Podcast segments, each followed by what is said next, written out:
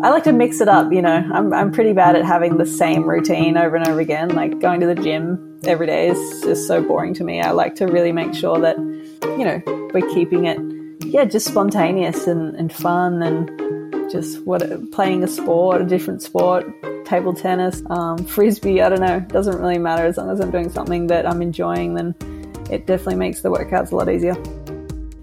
From Women's Health Australia, this is Uninterrupted, a podcast where we chat to amazing humans about all aspects of health and well-being so that you can live a happier and healthier life. I'm editor-in-chief Lisa Gebilagan. That gym hater. Okay, maybe hater is too strong of a word. Who you just heard from is seven-time world champion surfer Stephanie Gilmore. Look, it's no wonder she finds the gym boring when, before her chat with our commissioning editor Alex Davies, Steph was in Texas and had just gotten back from a 6am session practicing aerial maneuvers at a wave pool. And that's the thing about Steph. She never wants to stop learning, improving, and having fun on her board. In this chat, Steph opens up about chasing that record eighth world title, her well-being non-negotiables, what we can all do to look after the ocean, and the magic of your discomfort zone. Steph Gilmore, thank you so much for joining us. No worries. Thank you for having me. How are you going? So I think, are you in Texas at the moment? Is that right? Yes, I'm in Waco, Texas, and um, I've come out here. There's a, a, really cool wave pool out here that has been really popular with surfers who are trying to learn how to do aerials or get better at aerials. And, you know, in the ocean, it's hard to get the same wave twice. I mean, it's impossible. So to try and repeat or to try and practice a maneuver over and over again can be quite difficult. Mm. So that's why um, wave pool technology has been really good for for surfers to come and, and learn how to yeah just you know work on maneuvers that they might not get the chance to do in the ocean. Yeah, I'm here with my friend Sierra Kerr and, and her family. And Sierra is this young up and coming superstar of the sport. And she, yeah, she's so good at aerials. It's like blowing my mind. So um, I'm learning from her. She's like 14 years old or something. So, so how's it been? Have you been humbling. on the water already? Like, have you been kind of practicing already? Mm-hmm. Yeah. So last night we had a, a, late night session. The pool's open till like midnight. So we surfed from 10 till like 11.30. And then, uh, yeah, this morning we were up and we were in the water first. We were 6 a.m. till 7 a.m. So just a, an hour is a good amount of time to kind of, um, you know, you're catching lots of waves and you're getting a bit of a rhythm. And so it's good. And now we just kind of hang out because the pool is very popular mm. and it's basically booked out all year long with people who, you know, there's plenty of surfers in Texas who, you know, they they live out here and they still get to go surfing at, at the wave pool, which is really cool. You were saying about it being really busy, and I was just thinking, do you feel like it's got that kind of thing will have got busier since the Olympics? Do you feel like all these new people have been exposed to surfing? Do you feel that and that popularity, or?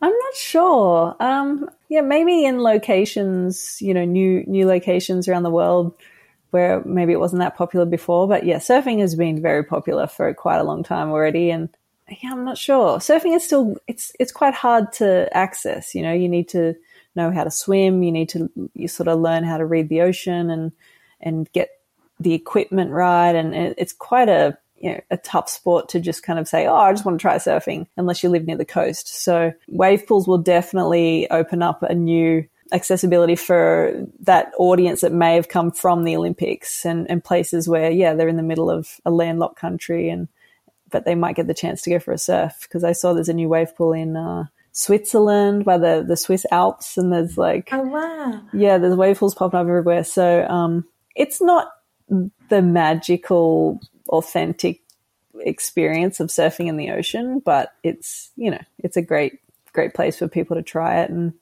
and not feel like they'll, you know, get in trouble because the ocean is a very unpredictable and, and wild place to be. So I remember my parents, as I live in the UK, but my parents on the back of the Olympics, they hadn't watched much surfing and they were texting me and my partner to be like, right, how is this scored? What are we yeah. doing? Like, they got so, so into it. And I think everything from surfing to skateboarding, oh, cool. all these debut sports made such a, such a splash with everyone, I think. Mm-hmm. So.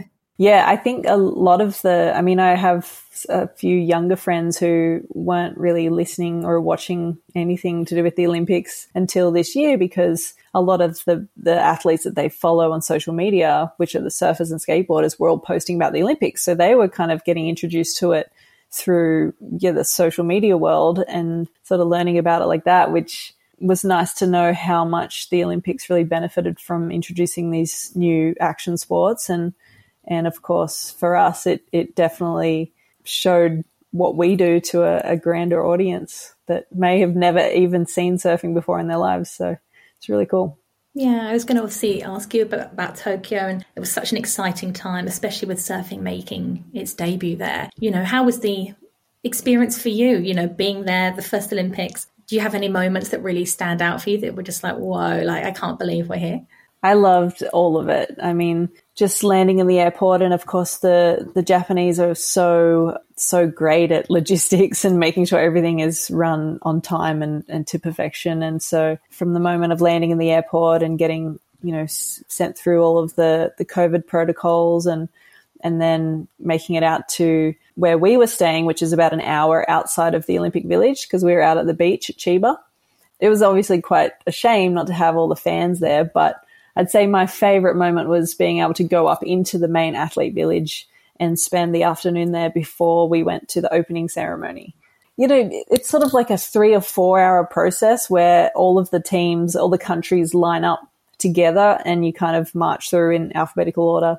And that was a really special time where everyone is just like, yeah, you're meeting new athletes, you're talking to people that, that, you know, they're so um, successful in their sport but you've never even heard of them before and, and just to learn what their stories are and where they come from and to hear how they got there to to try and achieve their dreams and goals. It was like a, a really inspiring, you know, experience to be there and realize like, wow, there's so many talented, incredible human beings out there that are chasing after their dreams and goals that that may go unnoticed, but you know, to be there in the Olympics and surrounded by it everywhere was like, well, this is this is like the pinnacle of of sports, and yeah, to be a part of it was the coolest thing ever. It was a bummer I didn't get a, a great result. You know, I really wanted to bring home a medal, of course. But yeah, it was an amazing experience. And next time, exactly. There's only three years until the next one, so oh yeah, of course. and obviously, you mentioned you've been up pretty bright and early this morning, and I think it's about ten-ish or so for you now. Mm-hmm. Um, but I'd love to know if you have a morning routine in any sort of way or any sort of morning non negotiables, I guess, and whether you could share some with me. I think the main morning non negotiable is just to wake up and drink a big glass of really good water, you know, some some water that it's not out of the tap, but it's like a good, you know, alkaline or, you know, some water just with some good lemon in it and just to make sure you're rehydrating your body first thing in the morning, I think is really important.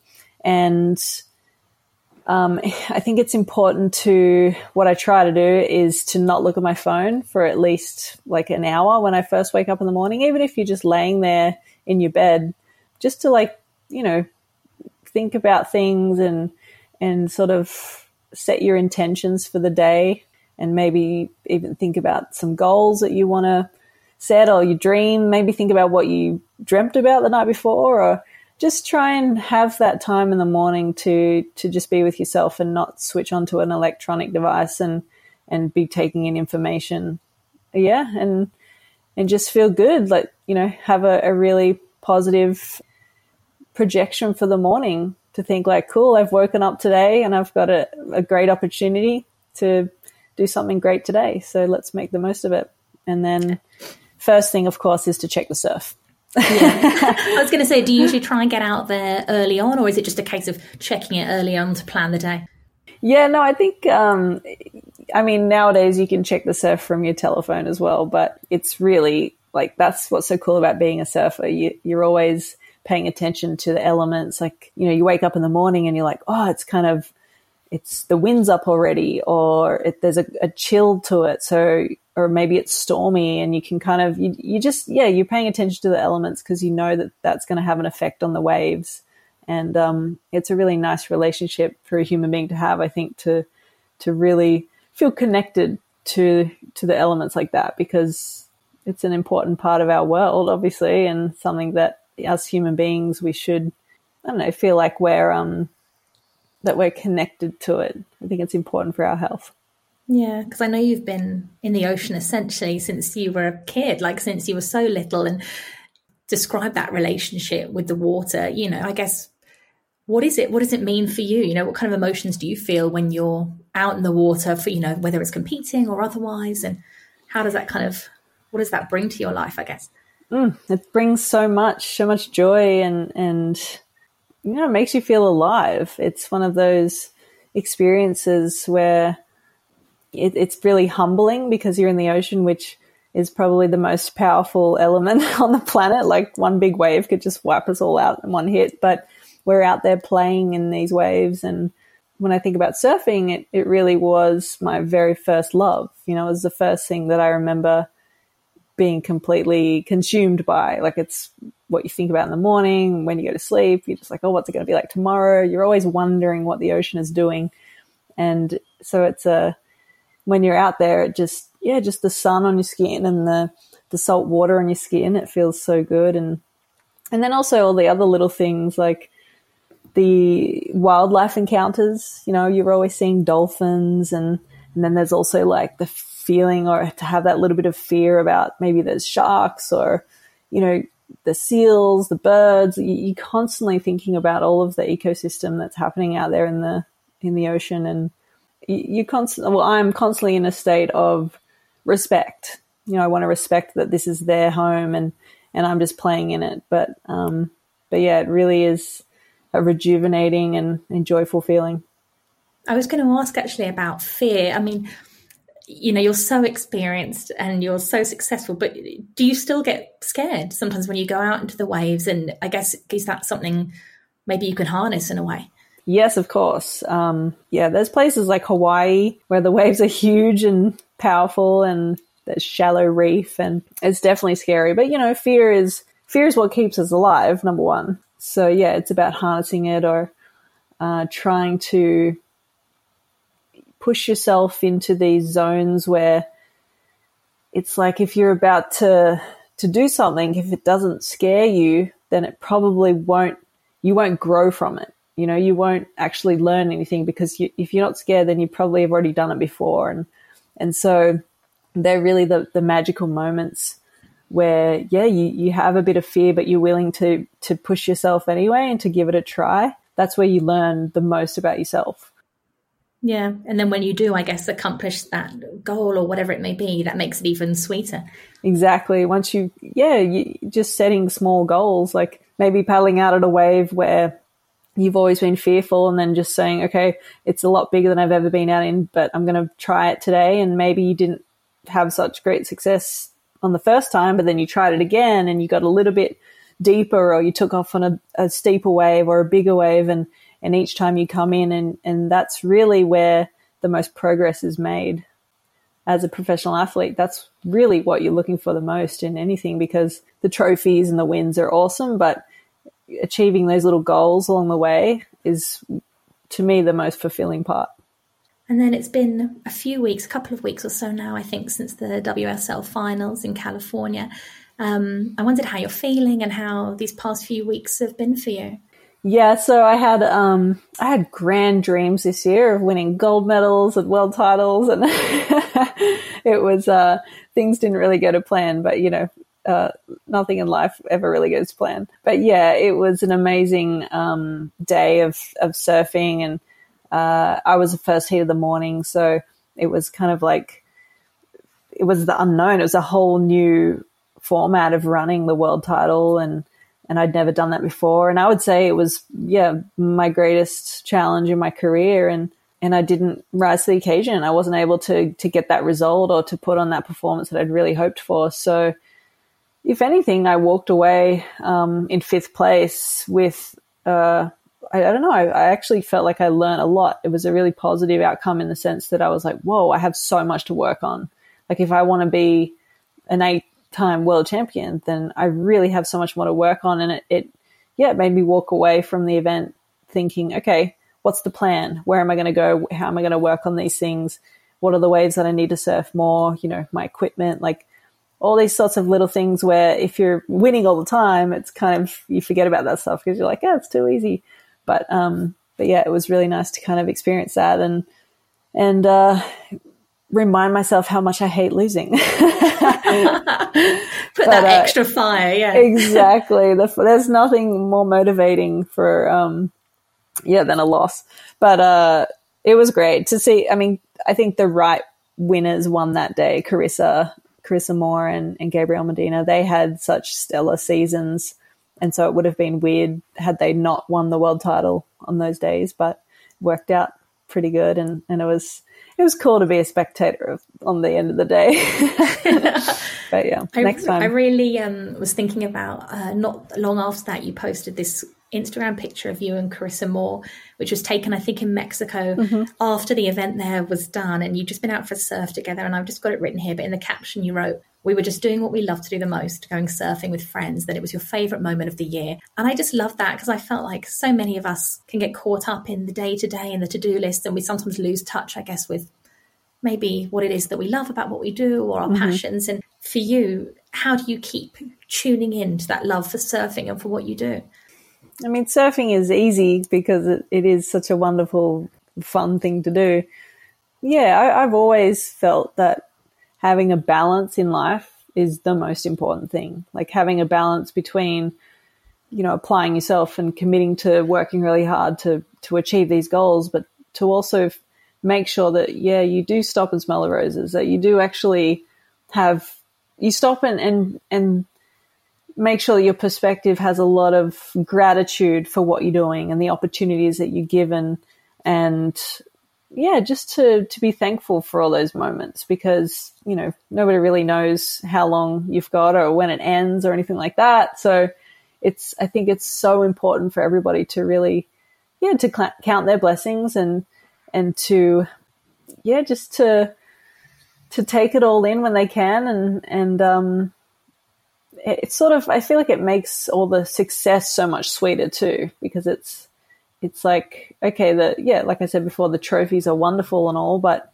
the things that I really remember the most are those in between moments where I'm with you know great people I'm surfing great waves and we're we're adventuring around the world together and that that truly is like the story time that everyone wants to hear about it's not really the the trophies, but more like how you got there and what happened along the way and what happened after it and, and all that sort of stuff.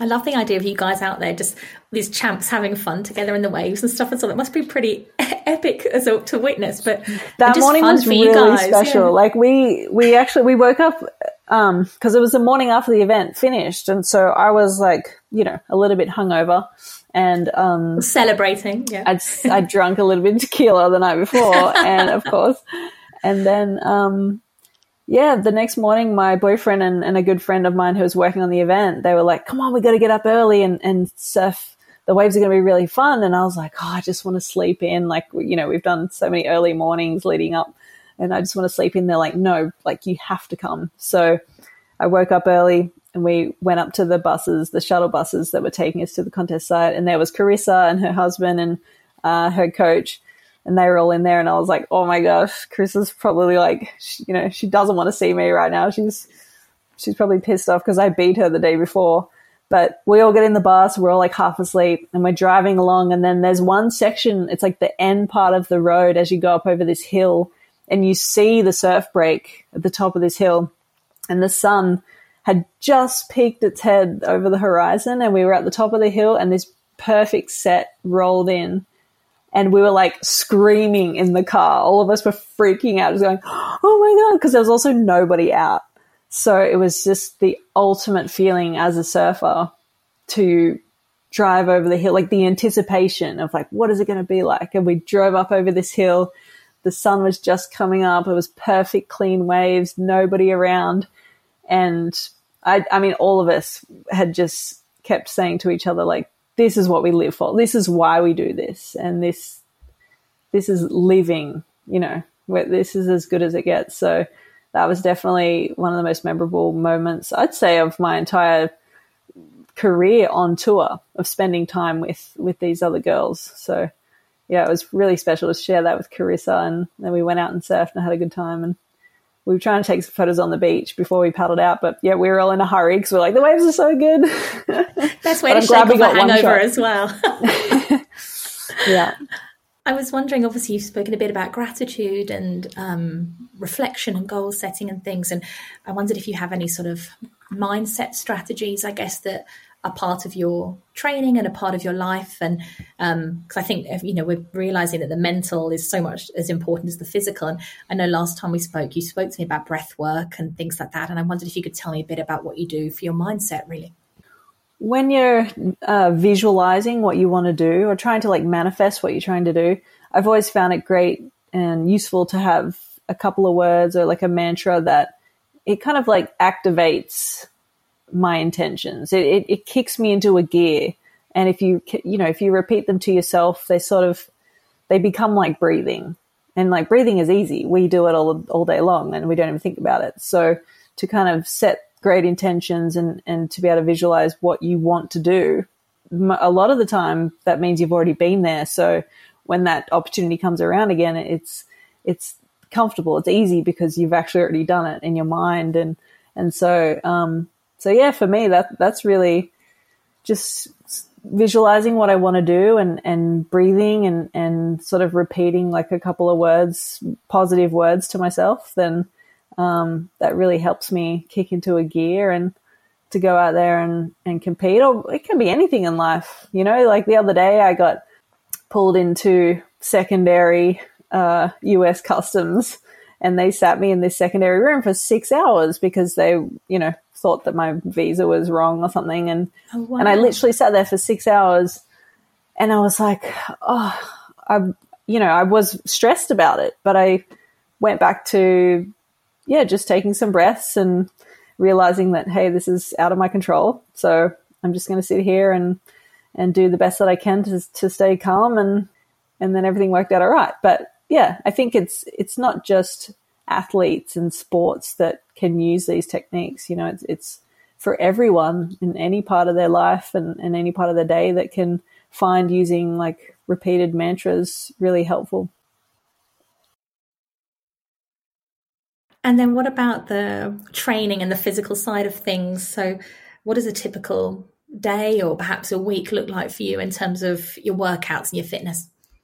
At the moment, because I'm in California so much, I like to hike like we go up these sort of um, canyons and you just hike up. And I, I really like walking. Like I, I, I, think walking is great for the body. It's great for your posture. And I just think human beings were were made to to walk. And and so I think it's really good for you. And and then um, and then to mix that back in with just kind of like a little. I've been doing just these like little uh, cross training that's like circuit training where you do like thirty seconds on, ten seconds off, and for 10 minutes, you sort of just keep that going. And that's one set is 10 seconds and, uh, sorry, 10 minutes and then take a breather and then do that again. And, and I just think, yeah, like to just get your heart rate up for 20 minutes, doesn't matter what you're doing. You could put on your favorite playlist and dance around your house for 10 minutes.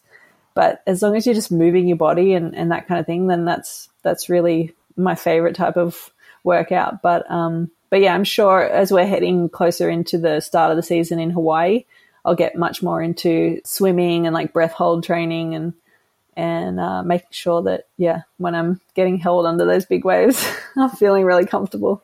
How does it work with the breath hold training? Do you do you have to have someone to help you with that, or do you? Is it literally a case if you hold yourself underwater, or? uh, yeah, it's a little bit of both. I, I work with a guy in Australia, Nam Baldwin, where um, we'll go to like a, a deep pool and yeah, you kind of like get your heart rate up and then you dive to the bottom and then he'll kind of like hold you down the bottom or wrestle you around and, and trying to like reenact, I guess, a wipeout in a wave. But I'm also now I'm in California and I used to do it a lot, but I'm, I'm just ran into Laird and, and Gabby Reece, Laird Hamilton and Gabby Reece And, and I used to train up at their house. So I'm going to get back into that, but they do lots of, it's like weights underwater. So they're kind of like, crawling along the bottom of the pool, like dragging themselves along with weights or trying to push up through the water from like a squatting position at the bottom of the pool and they're pushing up to the top to get a breath before you float back down. And and um, it's really incredible to feel like that strength and that comfort in a body of water and for surfing. That's that's crucial. So that's pretty much what I'm looking at. But that's cool. Yeah I like to mix it up. You know, I'm I'm pretty bad at having the same routine over and over again. Like going to the gym every day is just so boring to me. I like to really make sure that you know we're keeping it, yeah, just spontaneous and and fun and just what playing a sport, a different sport, table tennis, um, frisbee. I don't know. It doesn't really matter as long as I'm doing something that I'm enjoying. Then it definitely makes the workouts a lot easier. That's probably a really good attitude to have as well, especially when you're traveling so much because the mm-hmm. predictability you must have to be so flexible anyway with the traveling schedule that yeah that kind of you know ability to adapt and just find whatever is nearest to almost make a workout out of it must be really good. Definitely yeah and especially now you know we're in times where we're spending two weeks in quarantine for hotels and stuff. It's like okay you need to get creative. Um, but yeah i think it's important for us because we travel so much it's important to be able to to be flexible and and to not be stressed if you don't have all the access to the things that you normally do every single day. You know, I think it's it's important to be able to make do with what you have and yeah, try some new stuff all the time. Oh god, when you were saying about um, going with the weights along the bottom yeah. of the pool, it like gives me flashbacks, which is like to my like dorky surf reference to Blue, uh, Blue Crush when she's doing that along the sea. Yeah, with to, the rock. Yeah, that's mm-hmm. it to train. And I was like, oh, surfing reference. That's the one I can do. Yeah. oh yeah. The, I mean, the way uh, Laird Hamilton and, and Gabby, his wife, the way they do it is kind of yeah, it's like the chlorine version of that, but instead of rocks, you're actually using like dumbbells underwater. Um, so yeah, that's good. Blue Crush fan? Yay or yay or Yeah, no? I love Blue Crush. Oh, good. So cool. I still think it might be the best surf, you know, Hollywood depiction of surf so far. Yes. Um, yeah, Kate Bosworth. She's a legend. It makes me want to go and watch it again. Right what now. I love about it though was that they used a lot of the professional female surfers at the time. You know, they they used Kate Skarratt and Keala Kennelly and Megan Abubo. I think Coco Ho even had a little cameo and and I just loved that they wanted to really incorporate, you know, the, the real life professional surfers and the women who were out there actually charging pipeline and stuff like that. So it was cool. Yeah. And then you mentioned obviously being really conscious of the, uh, of the ecosystem and things when you're, and the animals and things when you're out in the sea. And I remember when I spoke to you before, you said it's, you know, you're a huge advocate for sustainability in the environment. And I remember you saying that it's hard not to be really when you're traveling around the world and seeing the oceans, seeing the beaches, and seeing the changes over time. Mm-hmm. Can you tell me a bit about that and you know what you would love to see happen or change? Yeah, um, you know, I just did a, a second trip to Mexico. I, I went back because I saw some swell and wanted to go surfing again. And um, I really took notice this time around of how, like, from the first trip that I did to this particular location, which was probably 10 years ago, to coming back to that same beach, you know, last week and and just seeing how much more single-use plastic trash was just lining the shore of every surf spot. And you know it's it's wild just all of the stuff that people use day to day and they don't even really think about where you know how it's made what products are used to make it when it's you know shipped to where you buy it and then what happened to it when you throw it out you know it's sort of i don't think people really stop and take the time to think about the entire lifespan of say a, a lighter or a toothbrush or a q-tip. It's like we use these products every single day and we're not actually stopping and realizing that oh whoa this where does this go? What happens to all this? Like what is landfill? Is it just continually getting bigger and bigger? Like when does it ever stop? And and it's um, I think it's really important for everyone to just yeah to to think about it and ask yourself those questions and ask your friends questions about like oh you know hey I, I swapped um, you know I'm seeing a lot more like uh, refillable home soaps hand soaps and cleaning products and things now where you can actually you buy like the the packaging and then they send you a refill every month and you can send that refill back and then they refill that and you know just to kind of eliminate this linear life of of a product and sort of make more of a circular solution to all of the the stuff that we consume. And you know obviously no one's perfect and and it's important to to just do the best with what you can but um but there's so many wonderful products out there now, like even like using cutlery from stores and they're made out of like avocado seeds or corn or potato starch. It's it's I think we're in an amazing time right now where sustainability was just a trend, but it's not just a trend anymore.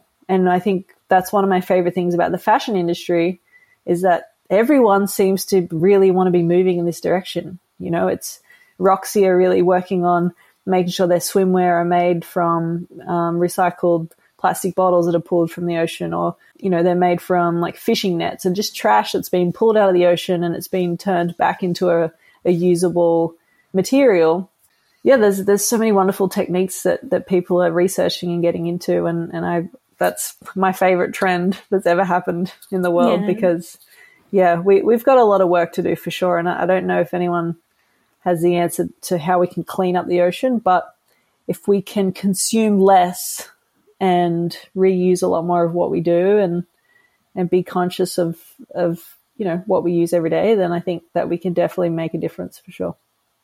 Yeah, I'd love to know. So I read this quote, if you don't mind me reading it back to you, that in the Guardian recently that Layne Beachley said about you. You might have heard this already, but when she called you her inspiration, um, and she said, Steph is the only surfer I know who exudes sheer joy when she paddles into a wave. She's so passionate and driven and fierce, but she does it with immense grace, beauty, and style, both in and out of the water. She's my inspiration in so many ways. Sometimes, if I'm able to seek that inspiration in my own life, I use her to inspire me to detach from struggle mode and enjoy all that life has to offer. Oh, and I was cool. thinking, you and Layne are just, you know, both regarded as the best female surfers of all time. And I mm-hmm. wondered what hearing something like that from someone like her means to you. Yeah, that's really special. I, I hadn't heard that quote before. Um, yeah, Lane, Layne and I have had very different life paths, and we, we've definitely, you know, our characters are very different. You know, especially in in how we've sort of climbed up the ladder to our successes, but but you know, I think at the end of the day, that's we both admire each other so much because yeah, we understand what it takes to to win multiple world titles and and the the drive and the de- determination and all that sort of stuff that it takes to to get there and do that. But you know, it's funny because I, uh, I mean, Layne sort of said it in her quote. I'm always like so happy and everything will be fine and you know stuff like that. And which is it's great and all, but I admire Layne so much because she had to overcome so much, so much hardship and so much struggle in her personal life to be able to to reach those goals and and that's a, a you know completely different type of motivation than than what I've ever had to deal with in my life. So um, yeah, and and she's such a leader in that sense. You know, I, I think that, and I haven't quite felt like that in my career just yet. I mean, I know it's it's important to to be a leader and stuff, but I don't focus on it too much. Whereas I know Layne was so passionate about making the sport better for everybody else that was coming through and for all of the the young girls and the new generations and and that you know to me to see her in working with the governing body of the sport to say like hey the women deserve better and we need you know we want equality and we, we want better waves and we want more priority when it comes to conditions and stuff like that yeah it, the more i learn about the hard work that somebody like Layne has done the more i realize that, yeah she's a true leader and that's something that um, i don't feel comes naturally to me but you know, I learned so much from her in, in that respect. And, and so, yeah, it's, it's really cool. I'm, you know, I'm, it's such an honor to share seven world titles with her and, and to sit on that, that level with her. But, you know, she's equally as competitive as I am, I'm sure. So she, I'm, I know she knows I want to go for eight. but I'm sure yeah. she'd be the first person cheering you on, I reckon. Yeah, but you know, she's a legend. She's truly like an Aussie icon. Yeah, definitely. Well, you both are because I know I think you played a big role, from what I understand, in the advocating for equal pay in the sport, and mm-hmm. even the way you talk about you know up and coming surfers and things like that. You know that that championing for the next generation is clearly what something you're passionate about. It's always been important to me to to leave a legacy that is you know more my, more about like how admirable my character was and how I kind of achieved my successes and how I made people feel when they were in my presence, as opposed to like how many world titles I've won. I think that's always been more important to me. So yeah, it's it's uh, I don't know. I think that's why I like to. Um, obviously, you know, I want young young female surfers and male surfers who uh, look up to me. They they sort of see someone who just truly loved what they did and and really you know appreciated and had so much gratitude for the opportunities that they got in their life and and uh, but yeah, we're but someone who was also unafraid to to try and have as much success as they could and and um, yeah and try and make great changes within their sport, positive changes within their sport, and and that sort of thing. But to to be authentic along the way, to to be true to themselves. I think that's really the most important thing that I want people to to learn in themselves and inspire that in them. Yeah. And then you mentioned your relationship with your work with Roxy. And this podcast episode, I think, comes out just after the launch of your new collection with them. Oh. Can you what can you tell me about the new drop and the creation of it? I've seen some shots and campaign images and it's absolutely brilliant. Yeah. Do you have a favorite piece? Yeah, talk us through. yeah, this new collection, it's it's um it's really fun. I think the main inspiration was my sister and I, Whitney, um, we have a an old Roxy book. It's called Surf Girl, and it's kind of like the history of Roxy from the beginning, um, you know, in the 90, late 90s, and then all the way up until um, probably like the late 2000s and sorry, mid 2000s. And it's really like the imagery is just cool. It's like these badass surfer girls who like, you know, they could have been sunbaking on the beach to, to impress the guys, but they were like, nah, I'm going to get the skateboard. I'm going to steal my boyfriend's board. I'm going to steal his board shorts and I'm going to go surfing and I'm going to find my gang of girlfriends and, and we're just going to take over the streets of Honolulu. And, and it just, yeah, it really exudes so much, just like the spirit of what female surfing is to me. And I, I so we, you know, we basically looked at all of the the outfits and the swimwear and the designs and the colors and the way everything was photographed in this book, and we're like, we really want to try and recreate this. So, um, yeah, the the early images of Roxy in the '90s was shot by like Jeff Hornbaker, Sonny Miller, a lot of these iconic surf photographers who they were shooting on film as well.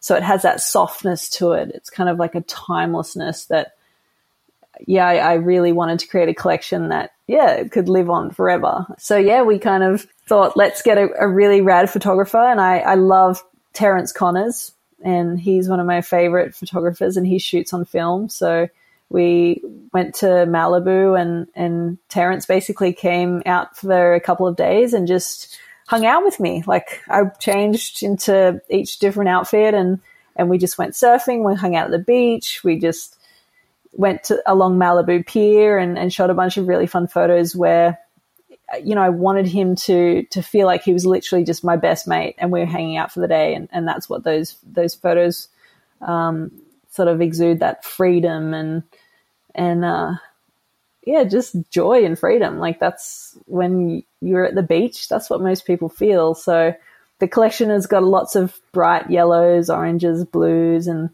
and it's um it's very beachy. I've got some cool yellow cord pants. I think my favorite stuff is the bikini, which is a um just a string bikini and it has a like a royal blue and a hot coral orange color and it's a hibiscus print. So it's just the two colors and it, that in the bikini looks really good. It's kind of like a terry toweling material as well. Okay. i don't know. It's like a it's a nice material. And then it's also this like uh, long sleeve one piece bikini bottom like surf suit. That's what i'm gonna call it. But that I just wore it all in Mexico, and yeah, it looks really good in the surf, and it's great for sun protection. Um, so yeah, they might be my favorite pieces. Actually, no, the bucket hat. I really love the bucket hat. It's the terry toweling, and also the shoes. It has these like we got these really funky slides, so they're terry toweling. They're like a rubber bottom, and then a terry toweling top of the slide, and they come in blue, and the other one's orange. They look rad. So they're so nice, and the bucket hat. And I was saying the yellow yeah. jumper I really love as well. Oh, the yellow jumper, the kind yeah, of lemony yellow, like it's mm-hmm. gorgeous. Mm-hmm. So. Like oversized sweater, yeah. I it's know. a good vibe. I really love all of it. The, the stripy stuff too, like the full stripy top with the long pants. That looks really funky, and um, yeah, I hope everyone really likes it. But you'll definitely see me wearing it a lot. So yeah, awesome. And then I know music and playing the guitar are other great passions kind of for you. Mm-hmm. So if you're not surfing, are you likely to be listening to or playing some tunes and Definitely. I deep down think I'm, you know, a rock star, but I'm not a rock star. but I really enjoy playing the guitar. I learned to play around the same time that I started surfing, so I was around 10 years old. And um, I never had uh, official lessons or anything, but I just over time and through my travels have found guitars along the way that I really like and and um, yeah, now obviously with YouTube and different things, you're able to learn any song you want. Like it's insane to me how much people dedicate their time to breaking down a song, how to play it, you know, doing it in fast motion, slow motion, every type of way, and then uploading it for free just so people can learn how to play a song. Like it's it's really cool. But uh yeah, at the moment, what am I playing? I don't know. I'm a sucker for like the 70s rock and roll. You know, I'm always trying to play Led Zeppelin and and uh you know, Black Sabbath and I just I love that sort of heavier guitar stuff, but but yeah, I'm I don't know, I'm a big fan of of all types of music. I'm in Texas at the moment. I'm not a big fan of country. Okay. So, yeah. Unfortunately, Texas I was going to say go chasing your other dream in Texas, yeah. but yeah, I just love learning, you know, playing music is also another creative outlet similar to surfing. And I think that's that's why they they really go hand in hand in that sense. Well, you mentioned about being a rock star and oh, or not being one, but I know you, you've played on stage. Am I getting this right with two of the Foo Fighters? Is that right? yeah, yeah, yeah. We um, yeah. I've actually I'm kind of like the token celebrity that uh, if a band's in town and they want a surfer or someone to get up and play a song with them, it's either Kelly Slater or myself. we, we, get that. the call up. So yeah, Kelly and I we played a couple of songs with Jimmy Buffett in Coolangatta once. That was pretty classic. We played like Margaritaville and um, whatever. I think the other song was called Volcano. And then yeah, I played with um, they're called Chevy Metal, and it's Taylor Hawkins. He's the drummer from Foo Fighters, and he, that's like his second band. So um, we played some Rolling Stones with them. Uh, I got to play up, on stage at a music festival in Australia with uh, Spiderbait. That was like pretty classic. Um, yeah, I don't know. I, I really, I just, I get such a kick out of like how nerve wracking that is to stand on stage and like three days before I'm going to play a song with this band, I'm like practicing until my fingers are like bleeding because I'm so nervous about the whole thing. And, and I think these are the, the moments in life that, like I was saying before, when, if something scares you a bit, you should say yes to it and, and, and have a go because it's like, whoa, when you step off that stage, even if you did make mistakes, like each time I got up to play guitar with these bands, I played the wrong chord here or there, or, you know, I messed up, but it didn't matter because I stood off, I got off the stage and I had such a good time and, and learnt, you know, what to do for the next time. And, and it just made me feel so great. And so, yeah, it's, uh, it's pretty cool to be able to get those experiences in surfing and, and sort of use that in my surf, uh, sorry, in music and then to use that in my surfing as well. Yeah, you know, I totally miss. Uh, didn't think about how that would be that they'd organise that in advance. I honestly had the image of you being in the crowd at the festival and then being like, "Steph Gilmore, you're here. Get the girl a guitar. Get her off of stage." yeah, yeah. No, it's it's. Uh, I'm not so good at like off the cuff, but if they tell me a couple days prior what song they're thinking of playing, then I can do that. Everyone listening to that, Kelly Slater and Steph Gilmore, your go-to guitarists, all right, for all the things. But thank you so so much for taking the time to chat with me. I really appreciate it. And yeah, yeah, thanks so much. Well, yeah, take care and enjoy getting those more of those aerials in. thanks so much. Keep you updated on my progress. yeah, I'll follow you on Instagram and I'll see what's going on. thanks Thank so you. much. It's really interesting how Steph talks about how much she loves playing guitar because, coincidentally, we have an article in our current issue of Women's Health about the benefits of having a hobby. I'm talking legit health benefits. So, a 2020 study by researchers at University College London found that having a hobby was associated with fewer depressive symptoms by those who suffered from depression and also reduced the risk of experiencing a depressive episode by 30%. If you're curious to find out how that works and pick up more health and fitness intel along the way, grab a copy of the latest issue of Women's Health Australia with Gabriella Brooks on the cover. This episode of Uninterrupted was hosted by Alex Davies and produced by me, Lisa Gebilagan. Thank you for listening. We'll see you next time.